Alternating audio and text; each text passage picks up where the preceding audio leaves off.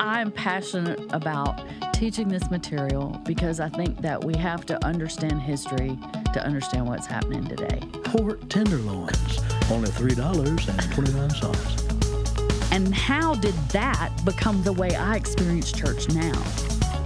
Hey, listen, you know you've got the creation, we've got um, Abraham, we've got Moses, we've got all these things that have happened. We're now part of that story. Because to me, the This is History Through the Eyes of Faith podcast with Angie Ferris. I'm your host, Frank Ranks Jr., along with producer Wes. We're glad you're here.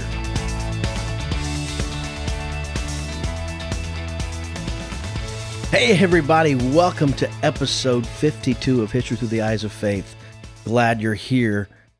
I'm your host, Frank Range Jr., as always. Well, I would say 99% of the time with producer Wes, Wes the Sketch, but featuring the content of Angie Ferris. And Angie happens to be with us again today. Angie, so glad you're here. So glad to be here. So we're happy that everyone's made it. Episode 52, roughly a year in to the podcast. Yes, we just passed our one year anniversary. One year anniversary. Are you excited about that? I am. you didn't. am. You acted like you had something else on your mind. I was thinking about something else, but I am excited you, about the What one else year. were you thinking about? Just where we're going on this. My, Uh, the- I was just running a line through my head. You know what, guys, listeners, this all of this is from Angie Ferris's brain and her research and her compilation of research and her years of study. So I'm, I, you know, it's it's good stuff. She can be she can be thinking about that because all I'm doing is trying to get trying to make comments, direct it, learn. I'm learning a lot. Um, the last couple of episodes learned a lot. I mean, um, uh, uh Bishop uh, Leo and and um, what happened with uh, uh, Geis, Geisic, Geiserick. Guy Geiseric, I think that's what we were saying. Geiseric. Uh, yeah, and and that's uh, the Vandal Yes. and the and the and the vandalization of Rome. So uh, it's good, it, and I'm excited about where we're going to go from here. Um, it's a it's a beautiful day. We're we're happy to be recording for you guys. And you know what? We had an idea that maybe sometime in the, I don't know sometime in the in the future. It might not be soon, but we will do a uh, a broadcast outside with with just random guests. yeah. We talked about doing that. Talked about going like to a marketplace where people are having market booths, whatever, and renting a booth and just recording history through the eyes of faith right there. Right there. I mean, it might not be very educational. Might be more entertaining Yeah. than that. But we we're covering both of those, education and entertainment. So I, you know, when we were we were on uh, fifty one, I didn't really get into. I mean, you do travels, you you do some van camping. uh, I mean, how, how is it the last couple weeks? Ago. Oh, been? actually, last weekend we went over to South Carolina to an air show. oh, I think I saw a clip on that. You know, where you sit outside in the air. You're like, what's an air show? Air it's show. a show with all these planes, and it was at the Air Force Base. And so there are all these cool planes. And not only that, they have what they call static displays. Hmm. So, what would that be? That would be when you take a balloon, rub it on your head, and then the hair stands up. It's That's a a good guess. So, they had all these planes that you could actually go inside of. Some of them, talk, then the, like obviously the fighter jets, they weren't letting you in, but you could walk around, ask questions up close and personal. We you went- go in? What plane did you go in? C seventeen. Those are the huge transport transport planes that like carry tanks. I've got some amazing pictures. They And- carry tanks. Yeah, they're huge. I mean, like the largest plane. I don't know. Don't quote me on that, but Okay, they're huge planes. a C seventeen. Yeah, I'm pretty sure I got that right. I'm I'm the least plane. They're the kinds that have like the cargo bay that lowers down in the yeah, back. Yeah, so that's how we walked in. yeah, Like you walked in and you stood in the line through the whole thing. I didn't stay to the till the cockpit, but the rest of the family did. I took the granddaughter out to the little kiddie games, and that was a blast too.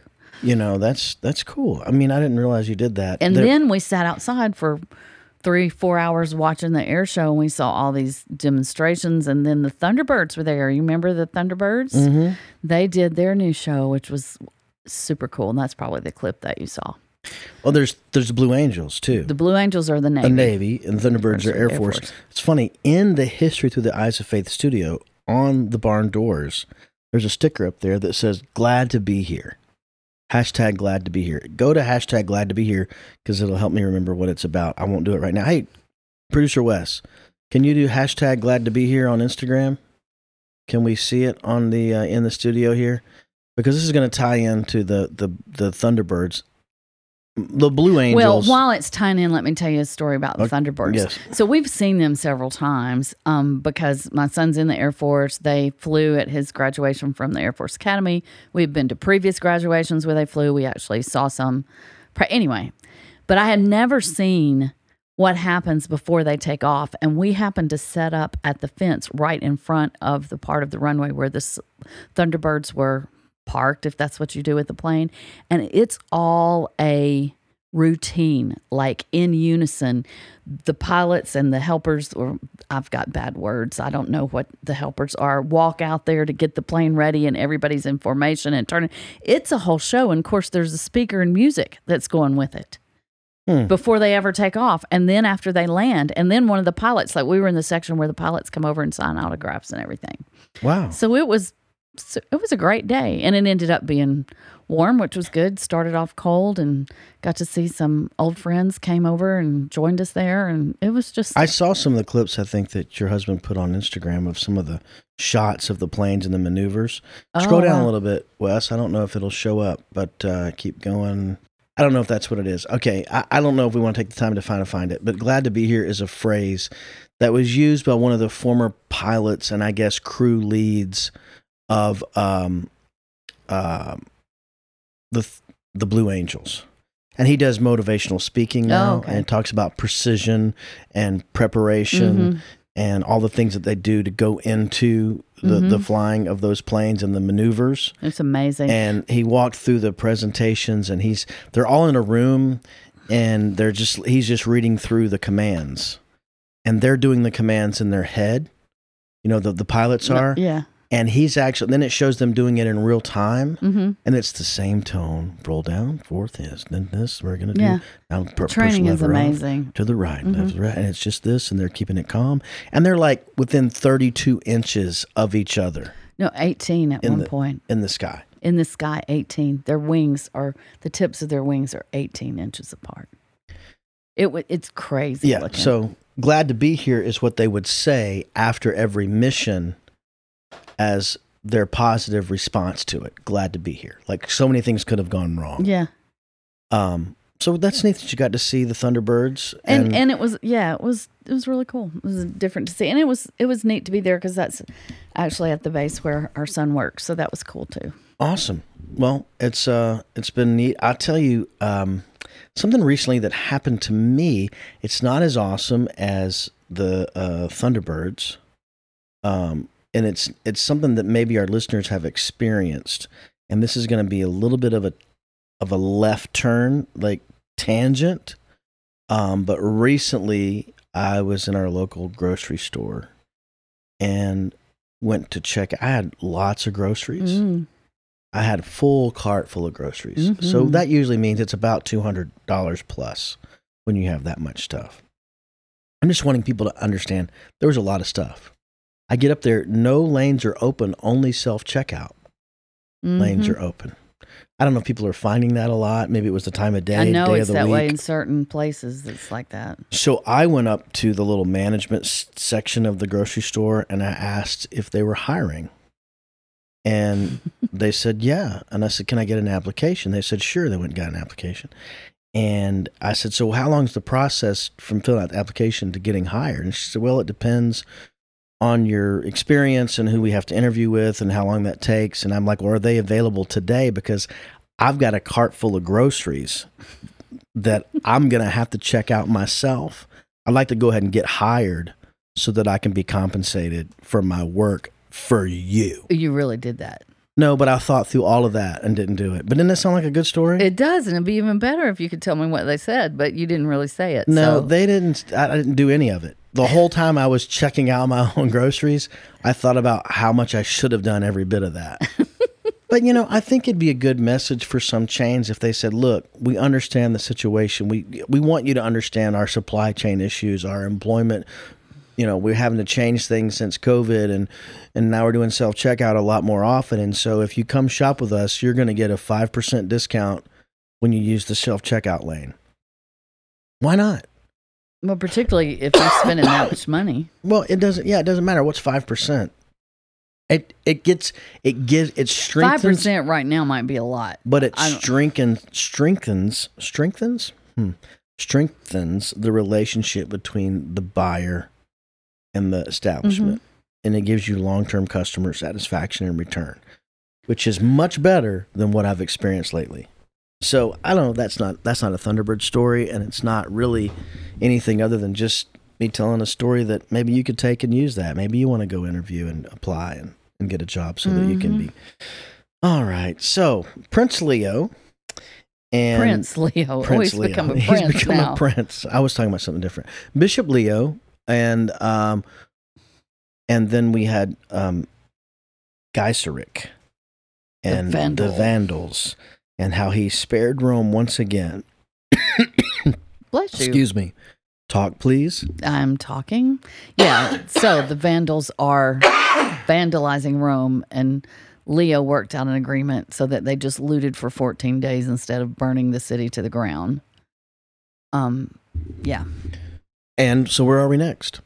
So what we're we're looking at this time period, we've been if you remember the oh the those the the incidents with Attila and Leo was like 451 something like that. I think the Vandals was 455.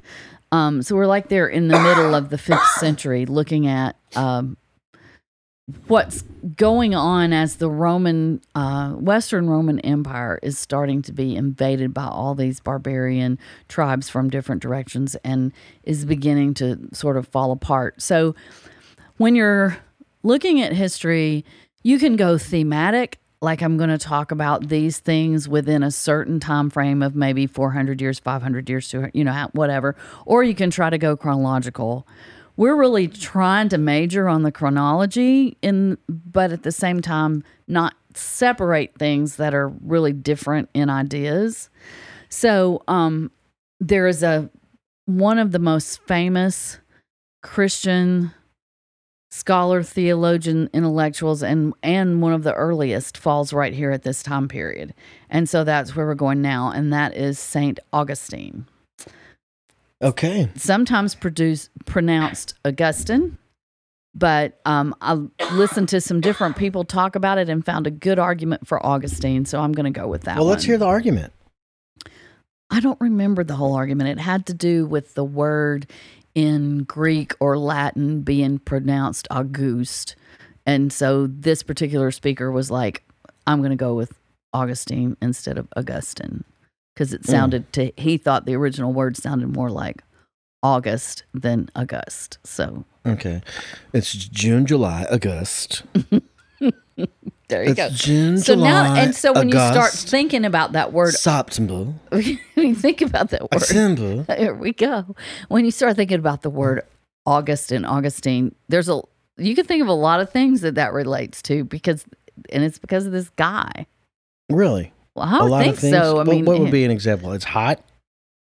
I was thinking when you started in on August, I started thinking about St. Augustine in Florida. We were just there or through there in the last. We actually one of our nephews works there every day. Isn't that the same Augustine? Though? Yeah. Okay. Well, That's what I'm saying. It's like it it it's still a part of what we do today in our life every day. It's well, not yeah. like when I a- hear Saint Augustine, I wasn't. I'm thinking. Was Saint Augustine Spanish. no. That's what I'm thinking. Maybe it's a different Saint Augustine. No, I'm guessing that it's that they're that anybody after that's named after this guy because it's a big deal. All right. It's a big deal. I'm going to go with the professor. Um, well, I'm not a professor. Um, You profess a lot of things. that's true, but I'm not a professor. you you got to be. If you profess things, There You're a you professor. go. So there's a cool little book. I don't know if I've talked about it on here or not. I think I have called Think for Yourself about church history. Small book, and that's where I'm getting a lot of this. You can find out stuff about Augustine all over the place, and I've read several different places. Um, listen to even more, but a lot of this is coming from there. So he was we think his years were 354 to 430 okay?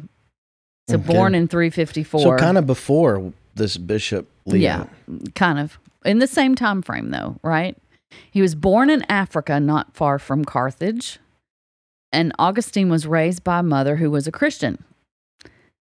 Um, instead of becoming a christian himself he chose to follow the heretical sect called manichaeism okay and, and you could do a whole side thing on manichaeism but it's not really important to the purpose of this podcast but this group emphasized more about one's good works, winning one's own salvation, and then also talked about his own lust. And and so there's quite a bit about Augustine's um passions and lusts during this period when he chose not to become a Christian but to be involved with the Manichaeans. He was leaving, leading a very what they would call hedonistic life. Now that's how we would say that. Okay.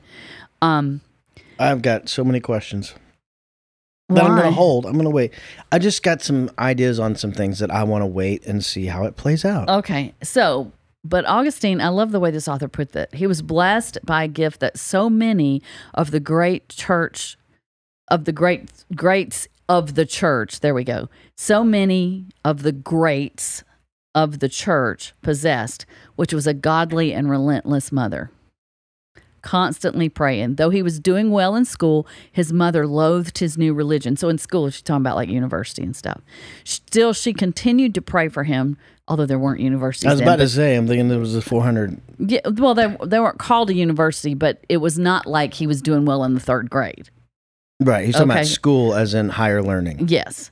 Um, she continued to pray for him, even though she loved his new religion, trying to find one bishop or another who would go and talk to her son about his beliefs. He was very intelligent. He was very philosophical. He was a deep thinker. Okay. And he is from where?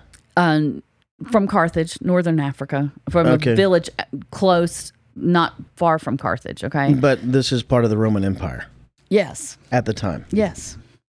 Yes.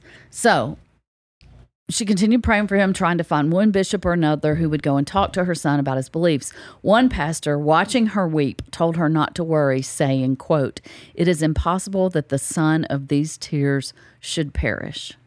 Monica kept praying. Her name was Monica. I thought that was a great thing. The bishop says, Don't worry, because it is impossible that the son of these tears should perish. Okay. You know, her passion and her prayer um, I'm like, I don't know where you're getting this, this, these resources, but it's sounding very modern day. Like I'm thinking this is 300 and something. Yeah, that's what his writings would be, but these things have been written in the you know recently. I know, but it, it paints a. Her name was Monica. though. Yeah. Yeah. I mean that. That's well, not and necessarily. as we've already discovered in this podcast, there's a lot of things that we think are old and ancient that aren't really that old, and can relate to us much better than we thought they could. Well, I don't think Monica's old and ancient. I No, think that that's sounds what I'm very saying. contemporary. Yeah. Okay. Um, yes. So Augustine was a brilliant student of rhetoric, and he became a teacher and eventually found his way to Rome as a teacher. As a student of oratory, Augustine went to hear Bishop Ambrose speak. And Bishop Ambrose was this great speaker of Latin. Um, and I don't know if you remember, I'm pretty sure Ambrose was one of the ones involved in the uh, Council of Nicaea, right?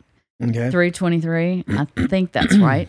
But anyway, Augustine went to hear him speak strictly because he was a student of oratory. hmm You know, back during Obama, do you remember they used to always say he's a great or, orator? uh, Or, Mhm. Orator? Is that- Orator. orator, however you would say Yeah. that.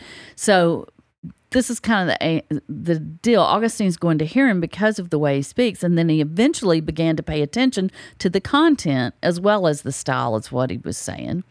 And Ambrose motivated Augustine to re-examine his understanding of the Bible and even to read it. Wow. His encounter with the scriptures, particularly the writings of Paul, helped him see that salvation doesn't come by our good works. Okay, which was the teaching of the Manichaeans. hmm Instead, he learned salvation comes through the grace of God's forgiveness through Christ's deaths for our sins. He suffered a crisis in his beliefs and experienced a life transforming encounter with Christ Jesus. and he became as committed to the Orthodox Christian faith as he had been as he had once been opposed to it. So a very strong and applicable conversion experience. Yes. And so now he's bringing all these skills of oration and intelligence and philosophy and a critical thinker into the community of the church. Yeah. All right. So, um, Augustine's life turned around. He devoted the rest of his life to preaching and writing about God's grace. He quit teaching school and began writing. In his Confessions, which is the name of one of his writings, he told his own story in depth and with great honesty and repentance. He was made the bishop of What was that writing? Do you know? it's called the Confessions, and we're going to talk a little bit more about it as we move Okay. forward. Um, he was made the bishop of Hippo, which is a town in North Africa, and served in that capacity for most of his life. Through his writings, he came to be regarded as the greatest theologian of the faith after Paul. Wow. His confessions, that's one of his, he, he wrote prolifically, okay? We're just talking about two of his writings now, which would probably be his most famous. His Confessions and The City of God are numbered among the great books of Western thought. And a lot of folks listen to this might have had to read one or the other in literature classes, in study classes. I mean, I have a collection of books that are like the great, great books of um, history or great literature of history. It's one of those deals like it was a, it was actually mm, my high school graduation gift given to me over the course of a few years because back in the day when we didn't have as many audiobooks and we didn't have those kind of things you could sign up for a book club where you subscribed and they sent you a book every month and this was these were like leather bound copies of the greatest literature in western civilization right mm, and mm, so I, I think it's augustine's confessions that i have in that collection Wow. so it's kind of cool. So, anyway, readers might be able to relate to that. Okay, so another source, we're going to talk a little bit about the confessions, and I'm getting this material from a lecture series by a, a church theologian called Robert Godfrey, named Robert Godfrey, that I have on video. He's done a lecture series on church history. It's many, many, many videos. It's a big CD collection. And so here's what he does a good a good job of outlining the confessions. Let me just interrupt right here to say this. Like mm-hmm. people might be going, "Why are we talking about this?" like you know, what if I'm I'm not even a Christian and why are we talking about Augustine and what does that have to do? As we said in the previous episode and we'll say over and over again, the church ends up sa- shaping history. The thoughts of Augustine shape the church. I see. And so there are going to be things in your worldview in the worldview of your ancestors that were shaped by the writings of St. Augustine. Augustine. Okay. So, as with everything else in this podcast, we just have to stick it together and keep going, and we'll see how it changes as How we go fits. along. Mhm. Okay. So, Robert Godfrey, speaking on Augustine's writing of the Confessions, he says Augustine wrestles with the nature of evil in man in the Confessions. The nature of evil.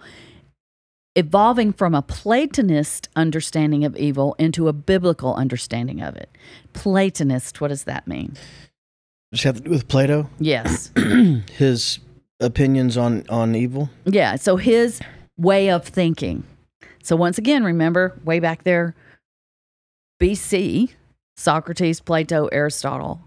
But those classical philosophers influenced society. And then we know how all society became Greek. And so that area of North Africa, just like most of the Roman Empire, was touched by Alexander the Great, Greek thinking peoples. So many philosophers, intellectuals of the time, and Augustine was one of these, were mm. Platonists.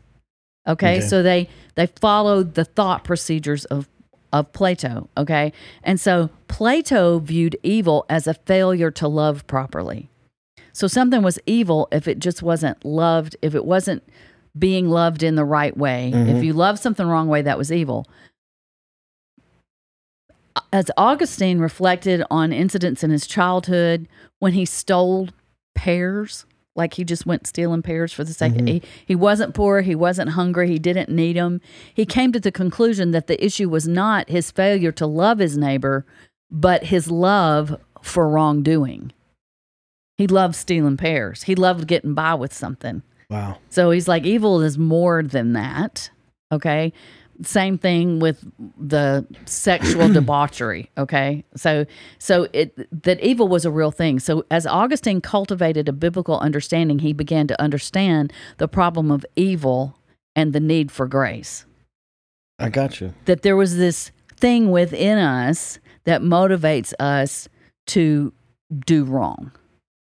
Right. Not because there's a good reason to do wrong. Well, it goes back a couple episodes ago when I was ask, asking the question of how did the Huns become that way? exactly. Because they were so evil. Yeah. And what was I saying? You say, well, maybe why are we not innately evil? Or why are we not like them? Maybe the question Yeah, is, yeah. is why are we not that way? Yeah. Yeah. And so that's what Augustine is writing on. Okay, still a very relevant topic for today. Um, so, and we'll talk. We'll come back to this as we get further into the discussion of Augustine and as we close it out a little bit later on. But that idea of taking this Platonist understanding of evil and showing it and reflecting on it with a biblical understanding of evil, and its confessions was not just a um, treatise or something that was theoretical or intellectual. It was, it was his life. He's looking back on his life, confessions, and talking about theological concept in the con- context of it. Okay. Roman Catholics, Anglicans, and Eastern Orthodox Christians today regard Augustine as a saint. Protestants, especially Calvinists, see him as one of the foundational theologians of the Reformation because of his teachings on grace and salvation. So, that sentence or two there is to say he is relevant to everyone who has the name of Christian. Mm-hmm. Maybe not for the same reasons because our theology is different a little bit, but still relevant. He's still held up. An amazing thinker, author, um, theologian, really. So later in his life, the stresses of the office as bishop and the continuing battles, both the military battles and then ongoing church discussions about Christology, which we'll come to in another episode or section. The you know we saw it in Nicaea what was going on there about the discussion of Jesus as God. or- Exactly. And those kind of discussions continue on throughout those next hundred years on a little bit different twist on that topic Of that we'll we'll get to. That's going on during his time. And particularly in that area of Africa, there were a group of Christians that were having specific theological issues uh, along some different lines and and they were very large rooted in the the area that he over which he was bishop okay? So he throughout his life was having to argue and teach and persuade in that.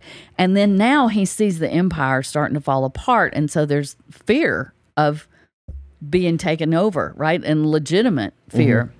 Mm-hmm. One of the sources I was listening to talked about how he actually that during that sacking of Rome, let's see, it would have been the um earlier one wouldn't be the same one that we were talking about, but when when uh, barbarians had made it into Rome, that refugees were fleeing Italy and coming across the Mediterranean Sea, and he sees them getting off boats and hears them saying, "How could Rome fall? What's going to happen to us?" Now, let's think about this a minute. Rome and the church had become not quite synonymous, but intimately connected. Mhm.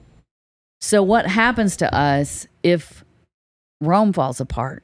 How are we going to have security? What's going to happen to the church? Can the church go on without Rome? All this. So, it's raising all these questions. And so, he's hearing people ask these questions. He's also dealing with the stresses that that's causing in his life. And so, um, he was developing a view of history and human nature that drew a sharp line between the kingdoms of this world and the kingdom of God. Because you start thinking about that when you realize that the kingdoms of this world are falling apart. So, how is that different than the kingdom of God? Because remember, we talked about at the time that the church came together with the state, with Constantine, now it looked like this unstoppable force Yeah. and and maybe the kingdom of God was the kingdom. It wasn't. Biblically, we know it wasn't. But you could see how people would marry those together in thought. And now one of them's fallen apart. And so mm. he is developing a view of history and human nature that drew a sharp line between the kingdoms of this world and the kingdom of God. He was to write about this extensively in what may many believe to be his greatest work called The City of God. And we will be talking about this writing mm-hmm. and its influence on history for the next thousand years. Wow. Okay, from this point on, at least a thousand years and probably the longer. city of God. Yes. In it, he decided to pursue the questions why had Rome fallen? Would the ruin of the eternal city, mean in Rome, mean the collapse of Christianity? Was the end of the world at hand? Hmm. Because a lot of people are thinking that, well, Jesus must be getting ready to come back. This will be the end of the world because Rome is falling apart. Yeah. Okay.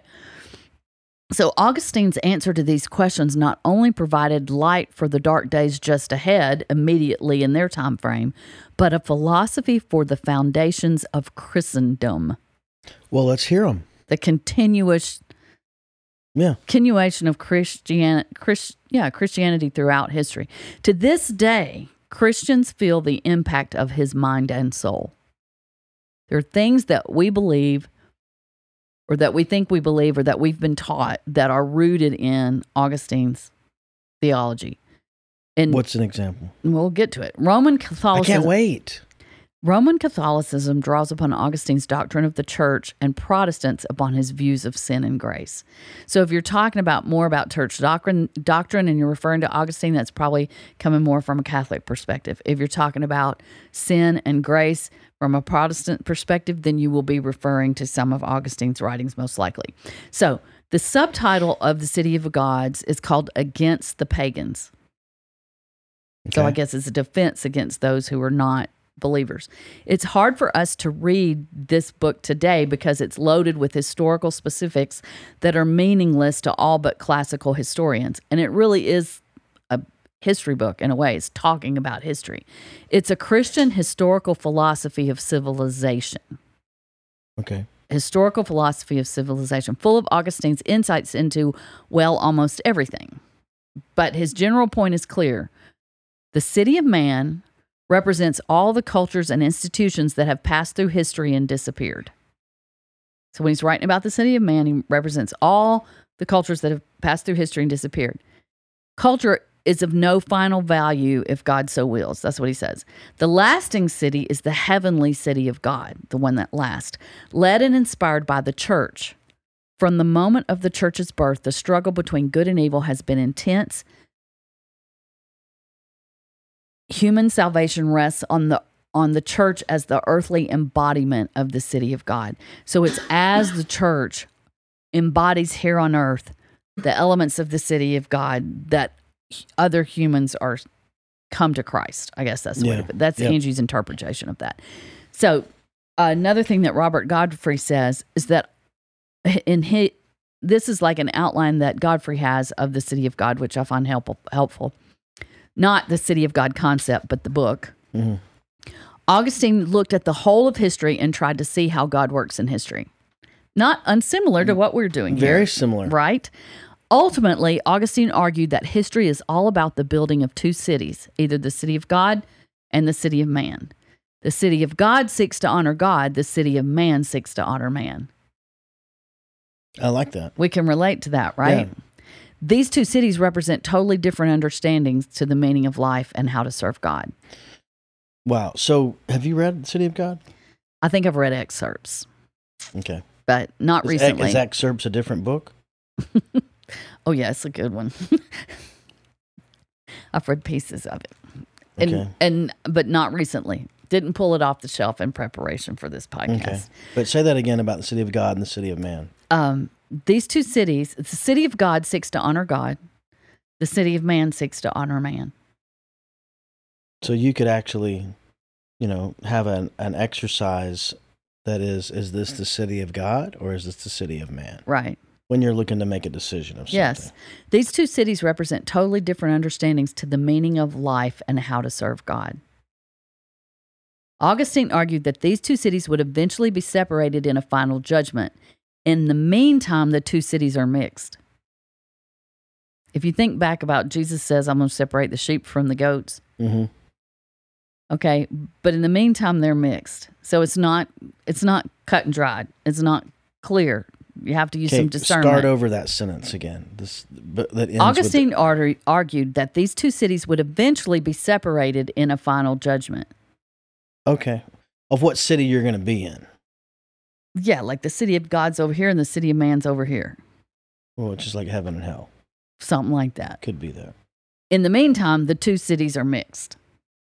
Augustine believed that Christians should not stand idly by during this phase of mixing. Just sit on the sidelines and see what happens. It's not like a show we're watching. But they should restrain the building of this human city and advance the building of the city of God. So they should do things that prevent the building of the city of man and do things that advance the building of the city of God. And this is where issues arise over history is the interpretation of what that means. Hmm okay?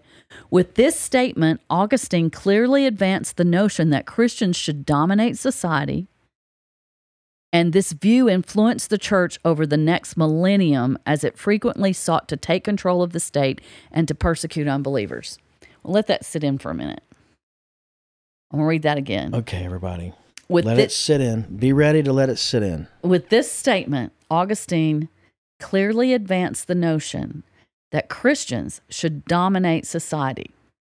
hmm And this view influenced the church over the next millennium, that's a thousand years, This view influenced the church. as it frequently sought to take control of the state and to persecute unbelievers. I see. Um, we're going to come to it as we go through history, but a lot of people might, off the top of their heads, know what the Inquisition is. Yeah. And that was forcing people to profess Christ, particularly, yeah, Catholicism, or Mhm. be killed. And they used Augustine as a justification for that. wow. Okay. Same thing if you think about I, this just popped into my head. And I'm not sure that the correlation was ever drawn at the time that it happened. But if you think about like the religious right of the 80s hmm and this perspective, the 1980s, this perspective of you're Christian, you need to get involved in government. You need to try to pass Christian laws. We need to do things that that is clearly Augustine saying you've Well, got it's to still be that way today. Yeah, well, You're saying it started more in the 80s. No, if you go back and look at like the election of 1980, it was it was the moral majority. That's what it's called. We don't have the moral majority today. We might have people that still have that philosophical outlook, but it was like it was like the moral majority was the same kind of movement as the what was the the green the Tea Party movement later. I see. you know, I it was see. like a a sex a political movement inside a party Okay. that and but it's clearly augustinian when you read that saying christians should be actively involved and pushing christianity in the establishment of a society and Mm. and then when we get well we're not there yet but we're going to see it all through the middle ages and and and then if you know anything at this point about the reformation you can see how this directly played into the reformation if you don't know well then you will learn when we get there Oh, I'm learning a lot. so it's pretty cool So I just I looked up um, City of God on Audible because I listen to a lot of books on Audible. Uh, what is it 275 hours or something like that It's 46 hours. If you do Audible books, a good average book is probably 10 to 11 hours. I mean, some some good books are shorter than that. so wes look and see what language uh city of god was written in. Because what we would have to listen to it is a translation right? Yeah, I'm not going to listen to it in Greek. and so the guy that i listened to that translated eusebius did a really great job and it didn't sound funky. So i'm curious if there's a translation for the city of god out there like that. I'm gonna have to go home and get my book off the shelf now see if i What can uh, your actual hardback of if I City of have it, I think I do. I'm pretty. I know we have confessions. One of my kids had to read that in high school. You should get a signed sure. copy. that was funny, Frank. That made me laugh. Get a signed copy. I have a signed copy of City of God. I might have it from the translator. Wait, hey, Yeah. modern translation. I, Okay. I am getting a signed copy of a book coming in November, but go ahead. Did Elvis sign it? Mm-mm, Steve Martin. Oh, how exciting! Okay, Here we go. This is another quote from the book Think About Church History. Um, we- we're looking on the screen at City of God, Latin, written in Latin. There you go. That Mm. would have been my guess. Because the church, even though he was in a Greek speaking part of the world, Latin became the language of the church, particularly the Western church, not particularly, the Western church. And that's because Latin was the language of Rome, right? I'd love to hear a clip of someone speaking Latin. Okay. My husband took Latin in high school. Well, I know, but I'm I'm like I, I don't know what Latin sounds like. I like. bet Wes can find us when he's working on it right now. So while he's working on that, re, Mm-hmm. uh, I'm going to talk about this from Think About Church History. In the city of God, Augustine stresses the separation between the city of God and the city of man is not cut and dried. Augustine said that the state isn't merely earthly and wicked, its role is to preserve the church. So there's a holy role for the state to preserve the church. That gets taken seriously. hmm Likewise, the church isn't perfect. God could withdraw his mandate from the church just as he withdrew it from Israel during the Babylonian captivity. So there's historical reference there in the Bible. The, this, the removal of this blessing resulting in repentance and revival among God's people could explain why God allowed the sack of Rome. Hmm. If I remove, he's describing the sack of Rome could possibly be the removing of God's blessing, which results in repentance and people turning back to God. So there's a purpose there. His interpretation of history continues to affect the church and the world to this day. So when somebody says, well, maybe God's letting it happen so that we'll do this, that's an Augustinian thought. Okay. Now, Well, I'm not saying or nobody the- ever or ever the, had- f- or the phrase, uh, "There's a reason for everything." Yeah. Well, it could be, except I think that's kind of a, there's a lot in the Bible to support that too. Well, maybe Augustine was getting it from the Bible. Well, oh, yeah. I mean, he was a student of the Bible for sure. All right, Wes, why don't you play the uh, that? The sound of the classic Latin? oh, Latin. I thought it was going to be the American speaks fluent Latin like in ancient Rome. Oh. Okay. Well, he'll have to check it out to get to the part that we need. Okay. Augustine considered the church the only human community that worked for the building of the city of God. The church. So there he's talking about probably both the body of Christ and the organized church. The state had its place in suppressing crime and preserving peace, but since the state was based on the power of sin, it must submit to the laws of the Christian church. That's heavy stuff. Yeah, why?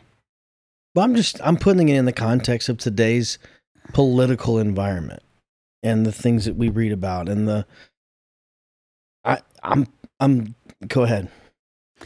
The grandeur of this spiritual vision made the city of God the most beloved of Augustine's works throughout the early Middle Ages. That's what we're really going to see. It gave a spiritual interpretation to the woes the world was suffering. The present might be bad, but better things are to come. The golden age, the kingdom of God, is in the future, not in the fading splendors of a worldly kingdom that could only crumble and fall. And that's in his book. That's a summary of what his book was doing. Okay? Okay. And I think that's the point is saying he's he sees these parishioners and he was a devout follower of Jesus and he sees them hurting and worried and concerned at the world falling apart around them and he says the kingdom of God, the city of God is in front of us and that this falling apart is not going to affect that that there's hope to come. Now, the thing that might be different than the way we would mean that today. If we were saying that today, or if you hear that today, a lot of times you would think that that's talking about heaven in the future. Mm-hmm. He is talking about heaven in the future, but we'll see as the next thousand years move forward, it gets interpreted like by doing these things he's saying and enforcing Christianity, we could maybe create the city of God on earth. I see. And I think that that that is a uh, that is a philosophical question for the ages. Yeah. Should we be trying to create a Christian world on this earth Yeah. or should we be living in a Christian manner knowing that the Christian world will not come until the next earth or the next What is your answer to that? I think that there's a lot of biblical evidence for both. So I don't have an answer. Yeah. Okay. I'm, I'm, and even if I had one, I don't know that I would say it here because I don't think I could have it to the degree of um, pushing it on somebody. right. But maybe that's some additional content. Hey, that would be a fun thing because I know some people that feel real strongly one way or the other. Get them to come in and talk about it. That would be cool. Yeah, that would be a From good. a biblical and you know, just as a refresher, Ko-fi, K O F I. If you join there, history through the eyes of faith, be a, a supporter. Mhm, You might I- get extra content. Yeah. So we've got some things in mind. So, yes. So, do we have any Latin we want to listen to before we move on? I don't know. I don't know. Well, Here we go, y'all. Omnes homines dignitate jure libret pares nascuntur, rationis et conscientiae participes sunt, quibus inter se all human beings are born free and equal in dignity and rights. They are endowed with the reason and conscience and should act toward one another in a spirit of brotherhood. Rationes et conscientu. It's a little bit sounds a little French. It sounds it, Well- it sounds like what they speak at a Catholic church. Because that They is s- what they speak I at know. the Catholic Church. Did you I- know that Catholic worship services were in Latin until the 1960s? okay, I, I okay. All No. Catholic. But I, let me I say, well, the really reason dumb. it sounds like that Domino because we same. sing in Latin a lot. Yeah. I've sung many yeah, songs in Latin. Ave Maria. Um. That's my Aaron Neville. okay. so something I was going to say about that that I cannot remember now because it went running away with the With Aaron Neville. Aaron Neville took my thoughts, took it right out of my head. Okay. Um, it sounds like Latin because those languages are Latin languages. French, German, I- English, I see what you're saying when I was Spanish. saying. Yeah, like so Yeah. they are Latin languages. We have a lot of the same root words. Little root, root, got root, root, words that are the same. root so words. and and math. Those, I mean, like I said, Tim took Latin in high school, and one thing I've noticed, like nobody speaks Latin, right? Or I'm sure somebody in the world speaks Latin, but it helps you as a scientist, as a yeah, philosopher, to interpret the meaning of words because you understand Latin and almost these Latin languages, the root words, you know what they mean in Latin. I'm getting it now. I'm getting saying it, and I don't know how words. we'll edit that, but you'll probably just hear us trying to imitate Latin when it comes No, to. I think we should drop her in like we did on the Homoousios so that they can hear what okay. that classic Latin sounds like. It's kind of cool. Mhm. Yeah. So, what do you think about Augustine, Frank? I'm impressed with Augustine. I just thought St. Augustine was the place in Florida that I would go to, and I thought St. Augustine discovered it, but I was wrong. Have you looked that up? I looked it up. and so, what was what really happened? Well, I, I don't know. it how was a, it was a Spanish explorer discovered it, and they just named it Saint Augustine. It was founded by Pedro Menendez de Aviles okay, and named for St. Augustine of Hippo. that's him. So In what year? How long? That what year was that? Fifteen something? What what When he was, founded it? When Uh, he it doesn't say on this particular was little link. I have to go scrolling here. Uh, founded September 1565. a thousand years after the man lived. Oh, 1200. Yeah. Pretty amazing, huh? Mm-hmm. Yeah. So there'll probably be a Frank Range Jr. on another planet in about 1200 years. Because it's we're in episode fifty-two now. You can't talk about. Oh, well, You can't talk. About I don't know what's going to happen in fiction stuff. 1200 years, but I'm going to say it's probably going to, they're not going to name any more places on, in, after me. Maybe. I don't think so. Maybe not. Anyway, so I, it, he's a pretty impressive dude. Yeah, City of God and the City of Man. Mm-hmm. Uh, I thought there was there a movie called City of Man. Might have been. I mean, these ideas have been talked about ever since. Yeah, it's pretty cool. Are we wrapping up St. Augustine? Well, we can. That might be a, that might be be a good. good little turning point. I don't know if you know it, but I I, I mentioned it to you. Our nephew's working in St. Augustine for Mm. Old Town trolley tours. oh wow, Yeah. cool. All right, Yeah. shout out to those on the Old Town Trolley tour today in St. uh, Augustine. in St. Augustine, Florida. Isn't Flagler uh, a school in St. Augustine?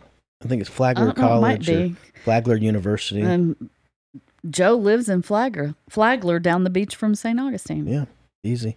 Um, what oh are we my gonna gosh, do? everything's easy. What are we gonna Easy. do on the? Uh, the, I got a little mystery here. It goes. It's for the. It's for the. It's for the studio, and it combines a couple of, couple of Red Door Studio themes. Is what you kind of have to guess. Oh, I and I have to guess. So is one of those themes Star Wars? It's not the theme. Okay, so I'm just gonna say what it is. I'm gonna say what it is, but you have to guess what's on this. So I got. I have here a sticker for the for one of the doors. There's. I've I've said before. You might see pictures somewhere. There's the red door of the barn doors, and then there's the sticker door. Yeah, One we've door got stickers. pictures now from. Um, we had our slash scientist photographer here for episode 50, right? And he took some pictures. So we got some good pictures of the red door. Okay, so the sticker door. We we bring in stickers. If you'd like to donate a sticker, please do. Oh, would that not be fun? Uh, we are a little bit. That's why we're a little bit picky about the stickers because we're not going to put like strawberry shortcake up there. We're not going. to We just So what? So what area this do they need to look in if they're going to put a sticker? If they want Well- a sticker that's going to make the door, Well, what this are the? this sticker is making the door for those reasons because it combines a couple of themes in one sticker. themes, podcast themes, or just Uh, Theme I'm going to say studio themes, okay. So music music. It combines that. and uh, uh, Elvis, Not Elvis, but definitely pop culture. Michael Jackson. no. All right, we're we're probably going to wrap up. So you want to start with we'll, we'll we'll unveil the sticker at in episode uh 53. Uh, We're not going to guess anymore now. No, we're going to we're going to leave that as a cliffhanger. What is So- the sticker? So as as you've listened to 52, okay. before 53 you can come up with some ideas and then it will be revealed in 53. It's a sticker for the studio door that combines music and pop culture. Okay. And uh, one other thing I want to throw in here Uh-oh. before we cut off. Mhm. When we were last weekend when we were all together, we went to the air show. Mhm. We went and saw The Lost City. Have you seen it yet? The Lost City. Yes, the movie out. Sandra Bullock, Channing Tatum. Oh no, Brad I haven't Pitt. seen it. Hilarious. Brad Pitt's in it? I can't wait for you to see it. You got to go see it because Okay. it is so good and so funny.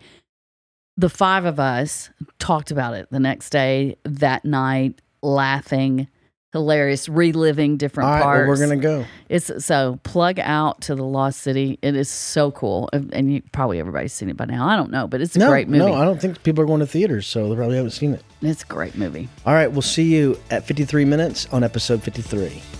See you. This has been History Through the Eyes of Faith podcast. Please rate and review, subscribe, or follow wherever you stream your podcast. You may also contact us and comment at onethingonly.org. Just click on the History Through the Eyes of Faith podcast tab. You can also support this podcast by checking the link in our bio at kofi.com. That's ko-fi.com. Thanks for listening.